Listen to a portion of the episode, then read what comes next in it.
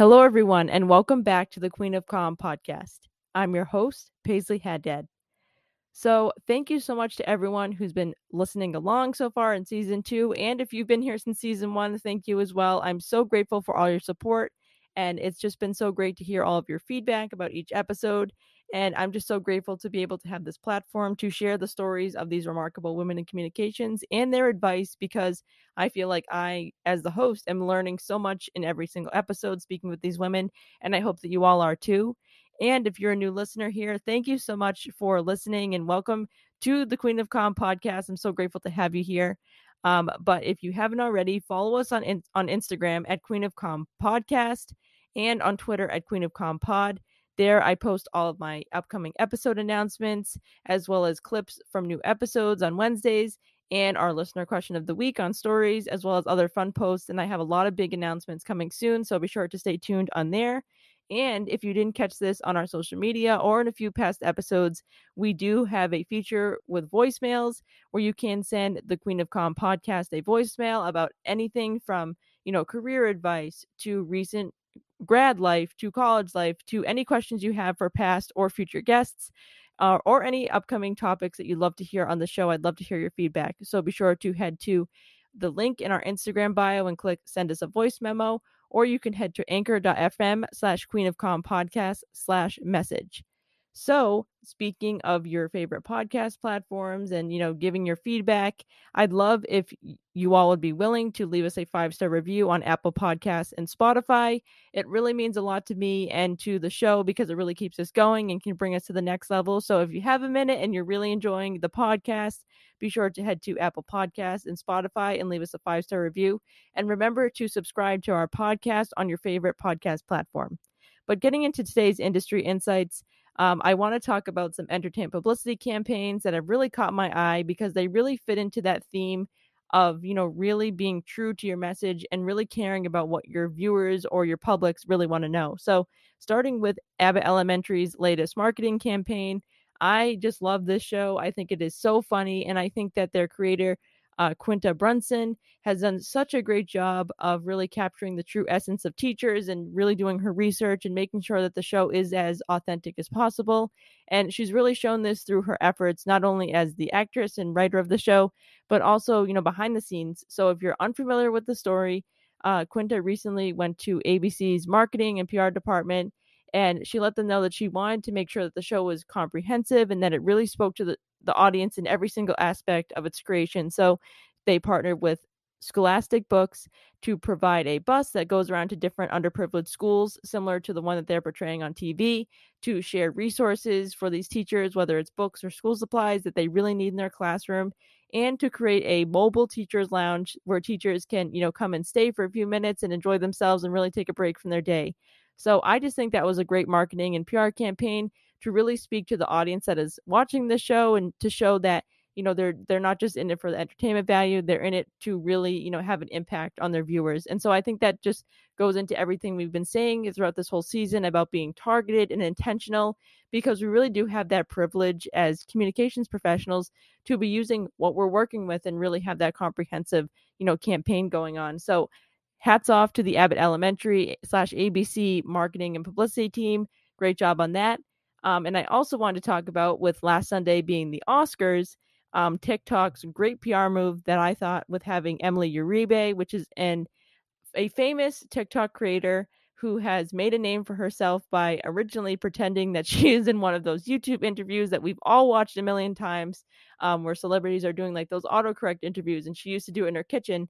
But now she's really built a brand for herself as a thought leader in the cinema and entertainment industry and because of this tiktok you know was really in tune with what people were listening to and watching and so they invited emily to be one of the red carpet correspondents at the oscars and so i just think as well as another tiktok creator which is um, who was also talking about cinema but he's done in a few different arenas but i think having emily um, you know at the oscars this year was so special because you know it really shows that tiktok is really interacting with their users and seeing what they want to see and i think it's more impactful to have you know, her sharing her experiences with an outlet such as TikTok because they are all about their creators. And I think this is this just plays back into their overall brand of really listening to what their user base wants and shows that you can be creative and really put yourself out there with what you're passionate about and it could pay off for you. So I think that was such a great PR move for them. Um, but speaking of the Oscars red carpet, I'm so excited for you all to hear from my guest today. She has covered some of the biggest events like the Oscars. She was there this past Sunday and it, she was on my list of dream podcast guests for the show. So I am so excited that I was able to interview her today. And I just want to thank her so much for the work she's doing to advocate for the dance community because it is so near and dear to my heart. So I'm so excited for you to hear from this guest. So be sure to stay tuned for the interview and hear all of her amazing insights. My next guest is an award winning host, reporter, and producer who has covered various topics in the world of entertainment from the behind the scenes of the Oscars, Primetime Emmys, Golden Globes, Daytime Emmys, and the Tonys to commercial dance through her work with the Dance Network, to the point with Kristyn Burtt, and the official World of Dance after show, to then having her work featured in leading publications and more. Please welcome Kristyn Burtt to the podcast. Welcome. Thank you so much for having me. I'm so excited to have you on. I've followed your work for a while, and as a dancer and a big dance fan, I'm so honored to have you on the show. So, why don't we get started with how you first got interested in journalism and communications? Honestly, I am that weird story that I kind of went in through a different door that, that I think that most journalism students go through. You know, most people are going to college for it, studying it, um, you know, graduating from college with a reel and ready to go. For me, I was at NYU, I was at Tisch School of the Arts, but I was a dance major. And uh, I started off performing in New York City, doing professionally dancing in national tours and with dance companies. And I was one of those people who kind of graduated from college thinking, this is what I'm supposed to do. I got all the way to this point. I have the degree. Now I'm supposed to go out and have a professional career. But I had worked steadily through my high school and college years, and I didn't feel like it was the right move, but you've been on this path and you sit there and you think that's what I'm supposed to do. And I realized I wasn't enjoying auditioning. And that is such a huge part of the process when you're a dancer. And it can take all day. You know, you, they make cuts, they they make you, you know, sing and then you dance and then maybe you have to act. And I just was thinking like, I don't know what else I want to do. I don't want to choreograph. I don't want to open a studio. I don't want to teach that much. Um, and I randomly got hired to host a children's dance video on how to electric slide and hokey pokey and do the Macarena. And it kind of opened up a whole world to me. And I thought, oh my gosh, I can do this, still perform in some capacity, but not have to dance because I was feeling really burnt out. And I was of that generation where burnout, mental health really wasn't talked about that much. Well, that I love how you mentioned they have a unique journey because I always love hearing people's journeys about how they get into the industry because I feel like it, it happens so differently for everyone. And so that's so interesting that you say that you're in that video. So you touched on college a bit. So, can you talk about your college experience and how that led you to kind of refining your career interests and how that led you to go on to your career journey? Yeah, um, because NYU to School of the Arts is a conservatory program, you're spending most of your days in the dance studio, nights in rehearsal. You do have academics, of course. We had dance history, we had anatomy, we had our regular core courses you also needed at NYU. It, we were one of the few um, departments that actually went to school on Fridays. NYU went to school Monday through Thursday. And I don't know if a lot of people know this that the Tisch School of the Arts dance program is three years, two summers. So you actually get out a year earlier than you normally would. So they want you to get out there and, and get moving. And I, it's funny because when I was at NYU, I studied dance history with a woman named Deborah Jowitt, one of the most renowned dance critics, used to write for the Village Voice and I loved the class. I loved learning. And it's so funny how much I love that class and what I took from it. But it probably took about another five to eight years for me to really realize what an impact it had on me. I had always been someone who loved to write. I was someone who was comfortable in front of the camera, um, but being able to take my love for dance and not necessarily performing, um, but doing it on the reporting side was such a, a huge thing. And because that dance video that I did on how to pokey and electric slide did so well. I started getting training um, from a coach in New York, Robert Conroy, who did a great job of really just honing my skills. I was raw and green and not very good, uh, but he saw something in me and said, you know, w- there's something to work, there's something I can work with here. So it was great.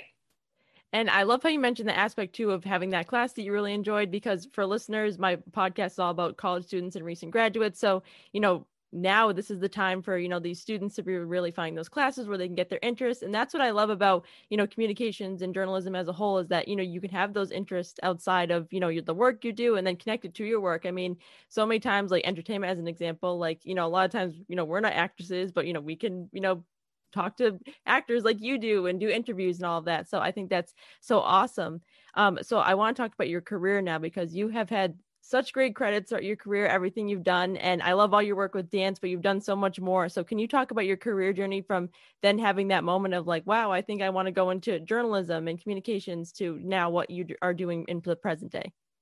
Yeah, I was living in New York City and it was at a time where New York had a very specific look in how they hired their broadcasters.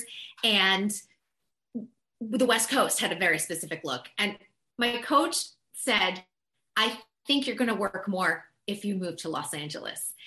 And I'm someone who hadn't, you know, driven a car in about nine years at that point because I'd been in college and everything else. And you're telling me that you're sending me to a city where I absolutely positively must be in a car every single day of my life in traffic. so uh, that was daunting. but a lot of my friends had started to make the move. So it was a little less scary and I, I, I took his advice and that was hard advice because I, I grew up on the east coast. I'm from boston originally had lived in new york city and, and new york city was my dream. So now you're asking me to make another city my dream and ugh, um, that was hard. And when I got to Los Angeles, I pretty much hit the ground running and started working right away. Now, it wasn't like, bam, I'm at the Oscars situation. It was kind of a, a, slower progression where I was doing a lot of like industrials where you're the host and infomercials where you're the host, but you know, it's a one off job. It's not something that you're consistently doing every single day. But I tried my best to practice what I was doing every single day. So if I had to take an, a job, and so instead of maybe waiting tables, I would take a job at a trade show where I was the narrator talking about a product. And that way, I was constantly public speaking. I was in front of a live audience. It was a practice of my skills. And it was also good money. It was corporate money. So that helped out a lot, got me to travel a little bit. And about two years being into Los Angeles, I got hired to become a home shopping host. and I had to move to Minnesota. Wow. yes. And all of a sudden, I just as I had gotten used to sunshine and 75 degree weather, you plop me into minus 10 degrees, working in the middle of the night, selling cuckoo clocks um, for NBC. It was Shop NBC at the time. I think it's now called Evine Live. NBC sold it off. But it was the best training ground I ever had because they would literally give me like a card, like, and there'd be a couple of things on it. And they'd be like, these glasses, you've got to sell them for 20 minutes at 3 a.m. Wow. and then for some reason they would sell well and they'd be go, oh, we're not going to go on to the next thing. You're going to sell these for another 20 minutes. And you'd have to like start all over again, create a story, create a conversation.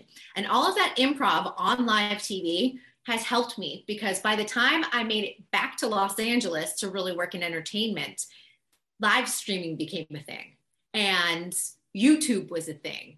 And I just kind of hit that in the sweet spot with the right skills. So even though I was miserable in Minnesota, I always look back and go, thank goodness I spent those two and a half years there yeah, you never know what's going to happen in your life and your career. Things happen for a reason all the time. And so that's such another great lesson for listeners of, you know, take those experiences where you can get, you know, experience any way you can. So that that was a great story you told too. And I've always wondered what happens behind the scenes on those home shopping networks. So that was some great insight you shared too on that. I, I will say that home shopping net hosts have the hardest job out there. There's probably only a hundred maybe across the world. It's such a small select group. And I've gone on to do guest host stints on QVC and HSN. In fact, right now I represent a product on QVC, Caveman Foods. And uh, it's great to be able to call that, recall all of that information and do it again. I, I, only do like an eight minute hit once a week instead of, you know, three hours at a time. But I have so much respect for the host and what they can do. And it's one of those things, especially for people that are going, uh, taking the news route. I know you're going to have to work those smaller markets and maybe work in, in a tiny place. Um, and it's not a lot of money, but the skills that you are getting there like learn everything you can do everything you can possibly learn so that you can when you jump to that bigger market you have a lot to offer people. Yeah wow i couldn't imagine being live like that all the time and having to improv. So that that's that, that was definitely a great experience that you had. Now you know look what you're doing now. And so speaking more on that on your red carpet experience i'm sure that is a very um you know kind of on the fly experience too. Things could happen things could change. So can you talk about those experiences recording on the uh, reporting on the red carpet. And can you give us a little behind the scenes of what happens on the red carpet? Sure. Well, with Oscars coming up in a few weeks, I think it's kind of a good time to talk about that because the Oscars are so interesting in that it is considered Hollywood's most glamorous night. It's probably the toughest night for broadcasters.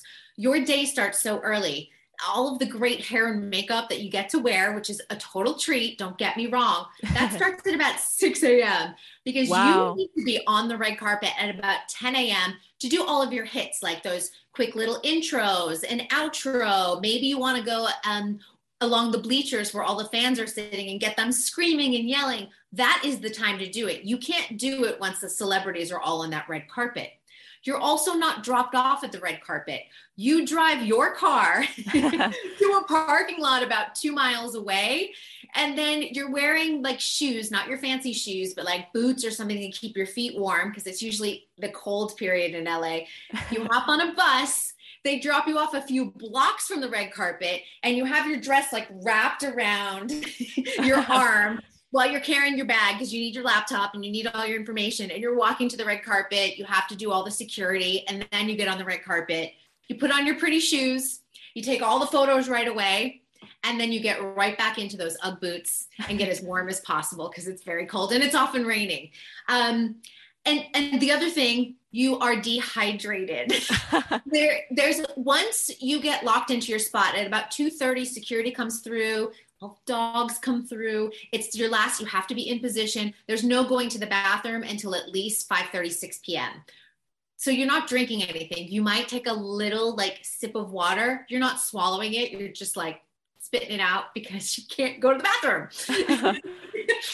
Um, but that's when the excitement begins. And everyone comes um, en masse.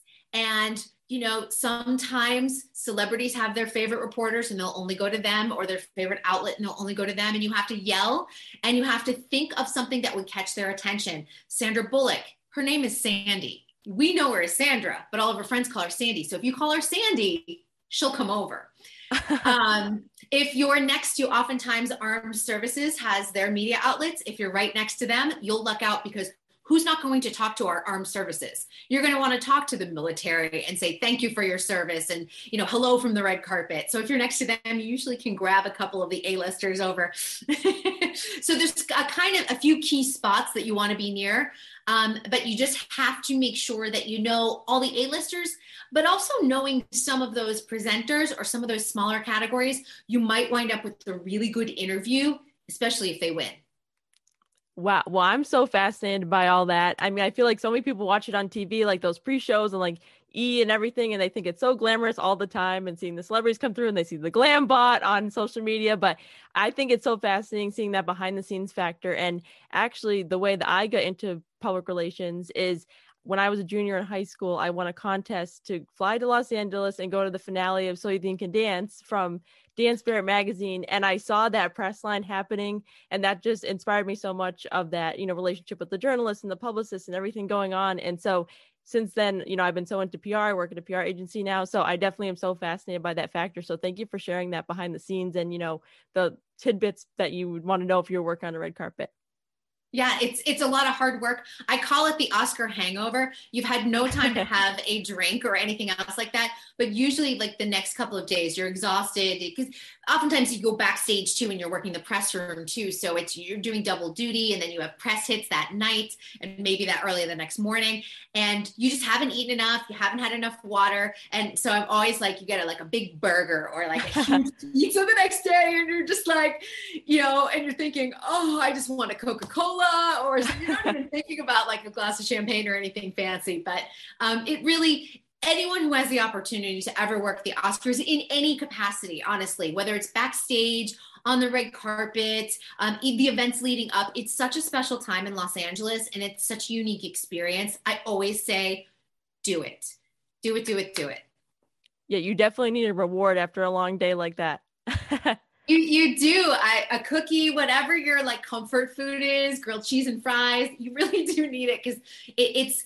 I don't. People just think like, oh, you're going to the parties after. I'm like, if I'm going to a party, I'm covering it. I'm not going to the party. That's for the nominees and the presenters. They get, you know, that's their special night. I I'm on the working side of it. yes, not hanging out with Sandy. not hanging out with my friend Sandy. No, but again, such a highlight in my career to be able to do it. And the first year I did it was 2011. And I almost like sobbed my eyelashes off just because it's so special. You spend your whole life growing up seeing it, and you think, I'm from small town Massachusetts. What the heck am I doing here? yes definitely special memories and i'm sure you'll remember that forever those experiences that you you've seen and be, being able to tell people like wow i've been to the oscars and emmys and all this and cover and uh, covered them. So special. Absolutely. Things you never think you do in your lifetime Yes. And th- that goes back to what we are saying too. And everything happens for a reason. You never know what you're going to be doing in your career.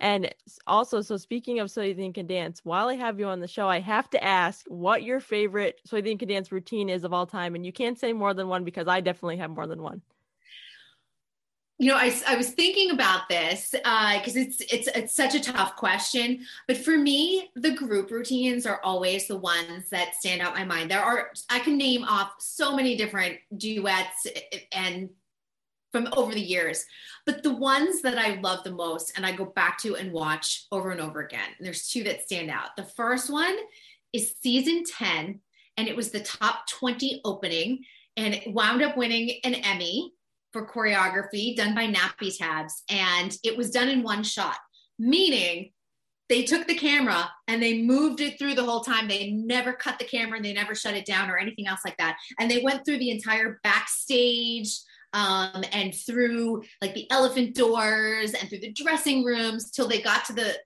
the actual stage of So You Think You Can Dance for the top 20 dance. Um, I love that one. I think it is absolutely genius. And the other one, and this was the top 100 in season 14 that Mandy Moore choreographed and also won an Emmy for. Um, it was done on the campus of um, UC, University of California, Northridge. And I was able to be there that day when they were filming. So seeing those top 20 contenders, they were at the Academy, I think is what they call it. They didn't call it Hollywood Week at that point or Vegas Week. But um, it was so cool to just see it um, coming together and how that all worked.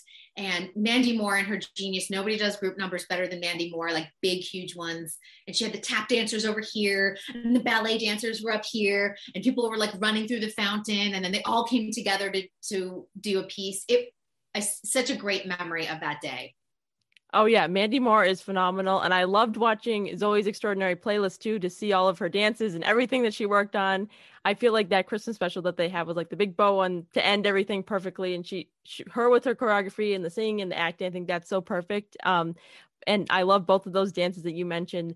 And those cameramen, when I was able to see the the show when I won that contest, that was the most fascinating part for me is to see how those cameramen had to know the choreography themselves and which way to go and you know follow them. I thought that was just such an interesting part of it.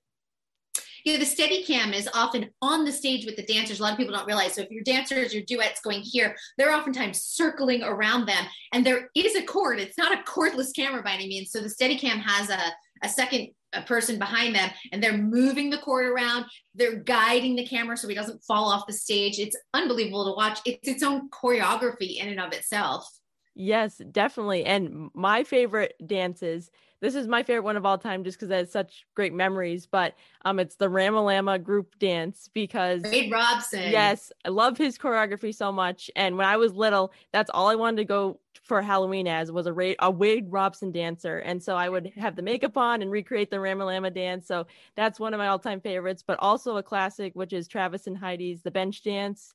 Mm-hmm. So iconic. Michaels so iconic choreography another great choreographer and i just find it so fascinating too from that you know pr side of dance of how that show was so revolutionary because it made brands for these dancers and so did dancing with the stars and world of dance but i think so you think your dance was the first show to really do that and really make this brand for dance and see it out there in the you know the world of media out there and t- seeing them do all these different things so i'm just so grateful to the show for that aspect as well of you know having yeah, a voice for the, dance. It the choreographers famous. I think that that's that's the unique aspect of it, and I'm so glad it'll be back this summer. Yes, um, I've missed it tremendously. In fact, uh, they'll uh, the auditions I think are starting next week uh, in New Orleans, and they're going to New York, and I'll look forward to covering that in Los Angeles because it's my favorite show to cover. And I, you know, I know a lot of people watch have watched the other dance shows, but the atmosphere behind the scenes at So You Think You Can Dance is just as special as what you see on camera. I can't say that about the other shows as much. Uh, so You Think treats everyone like family, including the press. And it's why I love being able to cover the show. And I'm devastated about Nigel. I can't believe he's not coming back as a judge. I can't. Who's gonna say cue music? I don't. I don't know who's it, who's it gonna be, but I'm curious to see. They've hired some judges. I can't say who, Ooh. but um, I will say that I think that they're looking to go a little younger with the show. Um, you know, it's it's no one can step into Nigel's shoes, but I think that there will be some familiar faces that people like, and we will I, am interested to see how people react. Let's put it that way. well, I can't wait to see it this summer. And speaking on that connection too that you were talking about behind the scenes, so you know you've talked to all of these dancers so I think can dance and World of Dance and Dancing with the Stars on your show that you did, um, you know, to the point with Kristyn Burtt. And so, what has that journey been like for you to get to know them and see them at all of these shows and events and see them go through their dance journey, but also their personal journey? Like, you know, watching Max in Ukraine, I felt like you know I was there with him and you know being there every step of the way on social media and you were covering it i saw on your social media and so it's just so crazy that we're able to be a part of these dancers lives like that so what was that experience like for you who got to interview them uh, you know throughout their whole career it's been so fascinating watching some people, especially because I covered season, let me think, I think it was season 13 um, of So You Think You Can Dance, which was the kids' season. Some of these babies were t- 10 years old. Now they're 16, 17, 18. Um, and still working. And it's incredible to me because that was, even though ratings wise, that didn't, you know, set the world on fire, but they picked the right kids who still are in the dance world. I recently interviewed the winner, Kida Burns, who was 14 at the time. He's now almost 19. Wow. He's so great. He has a new show, uh, a new movie on, called Howard High. You can see it for free on the Tubi platform just seeing him still recognizes me still is like we have a you know a really good relationship and a good rapport. I'm going to new york city to see jt church. Um, i'm going to sit with his mom in the audience because he is on broadway right now with hugh jackman and the music man. So having that honor I, I, elliana walmsley another one who came from dance moms and then went to dancing with stars juniors.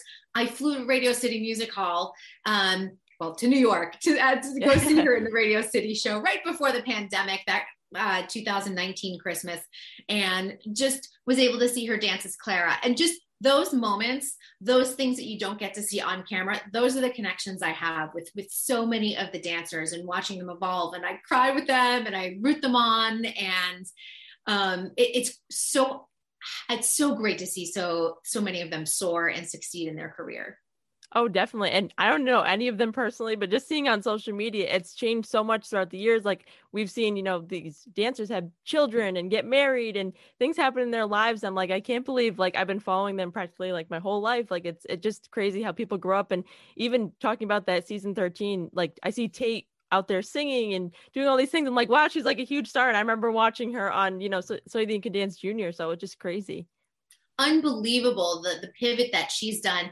She's always been a talented dancer, but nobody really knew about her singing career until she just started posting it on Instagram and it just evolved from there.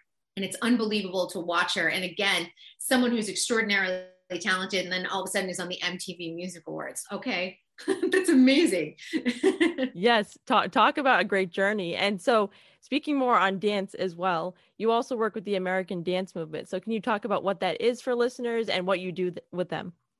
Sure. American Dance Movement, a lot of people will recognize that its original name, which was Dizzy Feet Foundation. So it was started by Nigel Lythgoe and Adam Shankman and it is to provide dance classes, dance instruction, dance educators to underserved communities. And it is also the charitable arm that has started National Dance Day, uh, which used to be in the heat of the summer. It's now moved to September. Um, but I usually I work on the PR and marketing committees, helping get the word out it's now American Dance Movement. We've been a little bit quiet over the past couple years with the pandemic, but over the next year or so, I think you'll see more and more. And what's nice about it is we're able to pull in a lot of the dancers and choreographers from So You Think You Can Dance, World of Dance, and Dancing with the Stars to contribute and participate. And it's it's just amazing being able to see that dance is for everybody. There should not be any economic barriers for anyone. And uh, when you see a, a, room full of kids just all enjoying dance even if they're not going to become professional dancers it's just about the joy and the beauty and the arts and what it brings to everyone I love that and such amazing work that the American dance movement is doing and uh, National Dance Day is my one of my favorite days of the year. I always love seeing, you know, the dance that is put out, you know, that for everyone to learn and you know, seeing those videos that they show like on TV and on social media of everyone learning it together, you know, pre-pandemic, but you know, learning it together and performing it, I just think is so special and I think it's, you know, very, you know, telling of the dance industry of how, you know, welcoming for everyone and being able to dance everyone is. So I just think that's such a great, you know, cause what they're doing. Yeah, I always like to say dances for everybody and every body. Um, we need to let go of any of those like dance stereotypes of what you should look like. If you like to move, dance is for you. Yes, yeah, and and I I follow Jordan Matter on um, YouTube, and I feel like he does such a great job of that. He's always empowering these young dancers who are you know finding their place in the industry, and I think he does such a great job with that as well of you know welcoming everyone and you know showing that it dances for everybody too yeah, Jordan's done a great job with his YouTube page and his social media presence. And, you know, it, it's incredible that he's kind of crosses over into the mainstream. It's not just like, oh, he's like this niche dance photographer. No, everybody knows who he is at this point.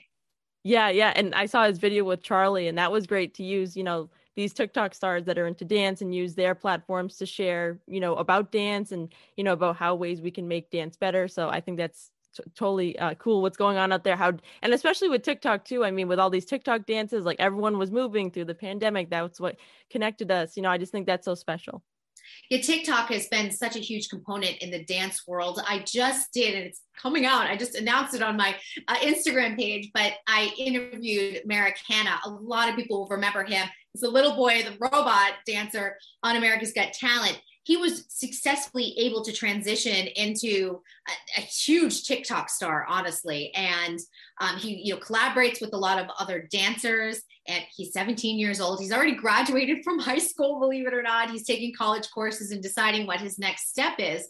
But dance has afforded him to pay for his college education if he wants to, um, continue to create, continue to take advantage of all these opportunities. He also wants to act um, but he and his family were really fun to work with. And we did an amazing, I can't wait for everyone to see the photos. We did an amazing photo shoot in Hollywood right where you see all the dancers always filming all the time. And we would, there's a great crosswalk at Hollywood and Highland. We'd run into the middle of the street when there is a red light we, we, the photographer would shoot and I was like holding like I was helping out with like this big like light and we would shoot for like we had about 40 seconds and then we would run back to the sidewalk and I have some good footage of that. I can't wait to share it with everyone because it was such a fun day in Hollywood.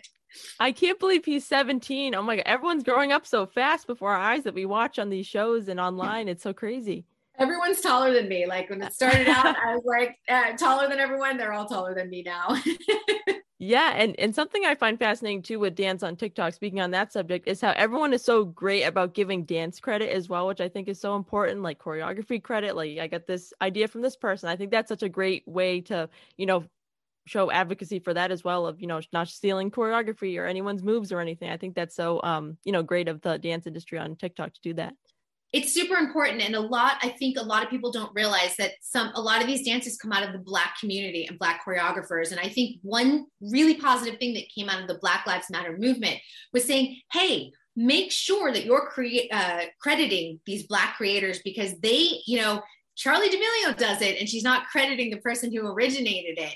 Guess what? Charlie gets you know credit for it. So I think that that was kind of a conversation that happens, and we are seeing the community being uplifted so much more and, and finding out the real root of some of these dances definitely yeah that that is super important to have it go back to the source because you know people put so much work into these videos. I mean you see i see so many people on tiktok like they show the behind the scenes of making these videos and choreographing and chore- choreographing and you know cutting music and doing all these things. So it's so important to be supporting the original content creators of you know these dances and videos.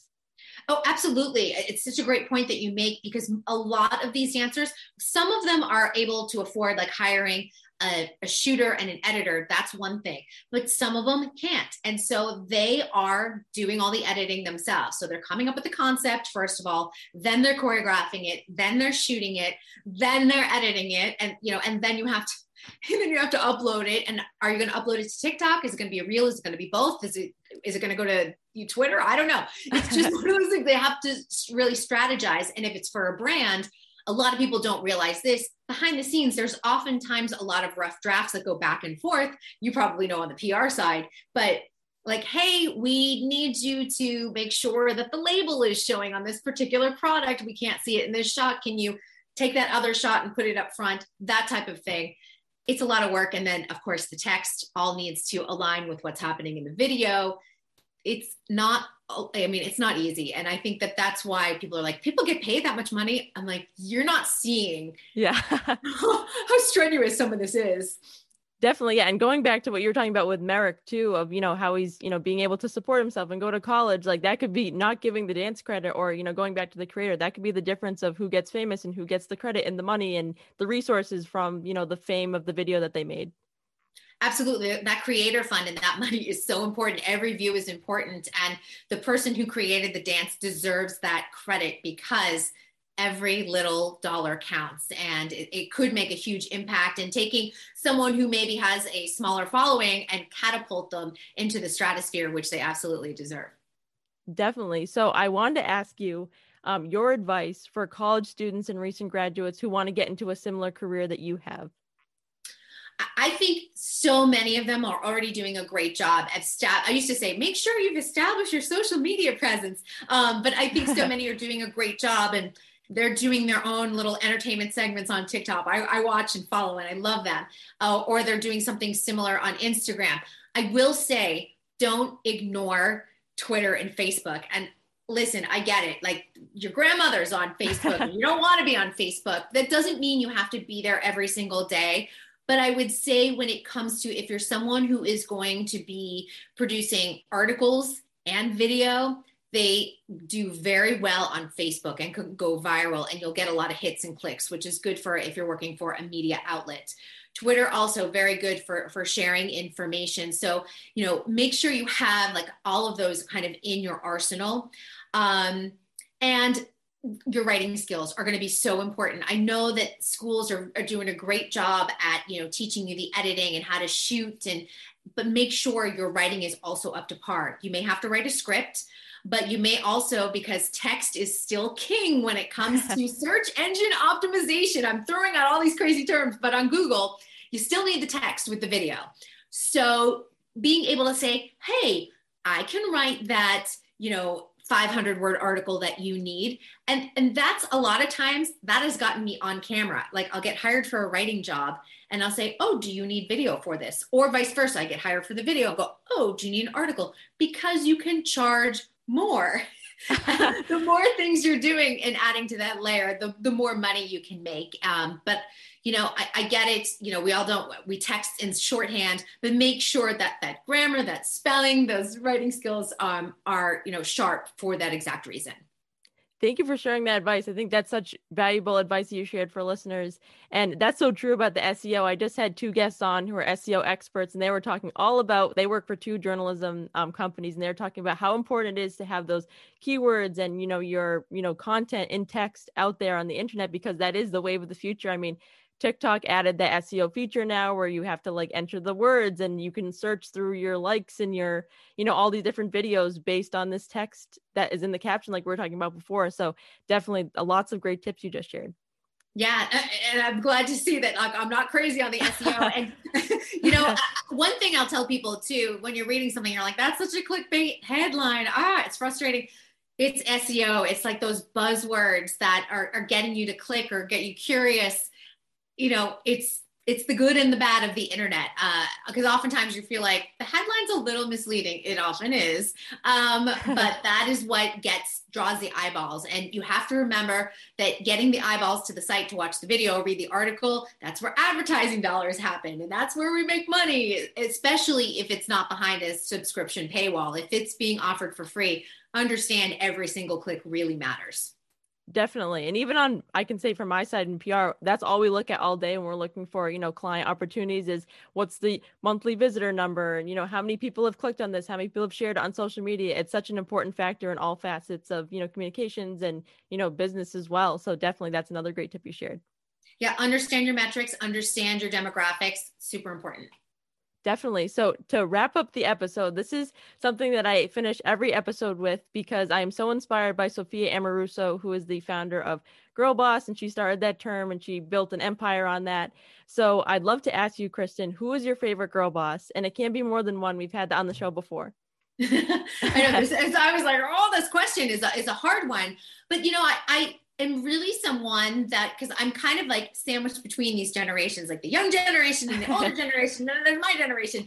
And it's really interesting to see. And um, I'm just gonna throw this out there, kind of always make sure that you're looking at the generation ahead of you and the generation behind you because you have something to learn from the older generation, which is why I've always adored Meredith Vieira. She's someone who has really crossed over. She, she's done the hard news. She did the 60 Minutes, uh, but she did, you know, The View. She had her own talk show. She did the Today Show. She was someone that kind of has has bounced very seamlessly between all of that. And I've had the opportunity to interview her, and it's just, you know, it's it's really amazing being able to. Um, finally talk to someone where you're like i've you know really idolized it and and you've been a great mentor to me even though you don't know me because you, you, can follow some of those steps and realize like what they've done and what has worked for them and, and adapt it to your own life but you should also be looking behind you not only pulling people up with you but also realizing that they are you know especially gen z right now they are at you know the cusp of all the technology and all of the trends and you have something to learn from them as well. And that's why I love all of these creators on TikTok who are um, really innovating and doing some things. And I go, oh, I like that. I'm, I'm going to steal. I'll take a little bit of that and you add it to my own. And I, I really think that that is so crucial to um, learning because people could just go, oh, they're old, oh, they're young. No, come together because we're a more powerful team. Yeah, that's such a great way of putting it. Um, I love how you said like you know pulling people up with you, but also looking ahead. And I think this has come up, and every single time that I've asked this question, we always talk about pivoting because in Sophia's book, something that always stuck with me when I read it was that she was saying that you know girl bosses know how to pivot and roll with the punches, and so definitely that is part of that is having that learning experience and being able to manage up and manage down to you know the people you're working with and being able to pull from all these experiences. And me myself too i go on tiktok and i see something i'm like i have to use that. Like i was seeing this girl the other day who was saying like when you start a video when you're talking like you should say like maybe you didn't know this to draw people in and like those type of things. So i'm always like just like you always like i have to use that in my podcast tiktoks or things on on my podcast. So definitely so thank you so much for sharing um meredith she's definitely a girl boss yeah, I, I love her, honestly. And uh, just, I mean, what a career. And also doing it on her terms, like walking away from The View, walking away from The Today Show. I mean, a lot of times we think, well, why would she do that? But she's doing, we also have to remember that we're human beings and we have families and we have personal lives. And you should have a balance. I know we talk about work life balance, but honestly, you should make sure that you are taking time to take care of yourself and experience life instead of you know being behind a computer all the time or on social media and I, I admire her for also prioritizing her family and her personal time because and hopefully the pandemic awoken all of us to that but i think she's done it way ahead of the curve Oh, definitely. And it's so great for, you know, younger women to see that on TV and be like, oh, wow, like I can do that in my own life and have that example. And that's something I talk about with this podcast as well as a lot is that that's why I wanted to do this to have women like you on the show and share your experiences because it is so important for these younger women to have role models to see themselves in these different roles and be able to, you know, have something to shoot for or, you know, have goals towards. So thank you so much for sharing her and for being on the show and sharing your experiences. I had such a great time chatting with you. So thank you so much. Thank you so much for having me. This is a blast. I appreciate it. Thanks for listening. Did you enjoy this episode? Head to Apple Podcasts and leave us a five star review. Want to drop us a line? Click the link in our Instagram bio to leave us a voicemail, and who knows, it might even end up on the show. See you next week for more tips and tricks of the trade.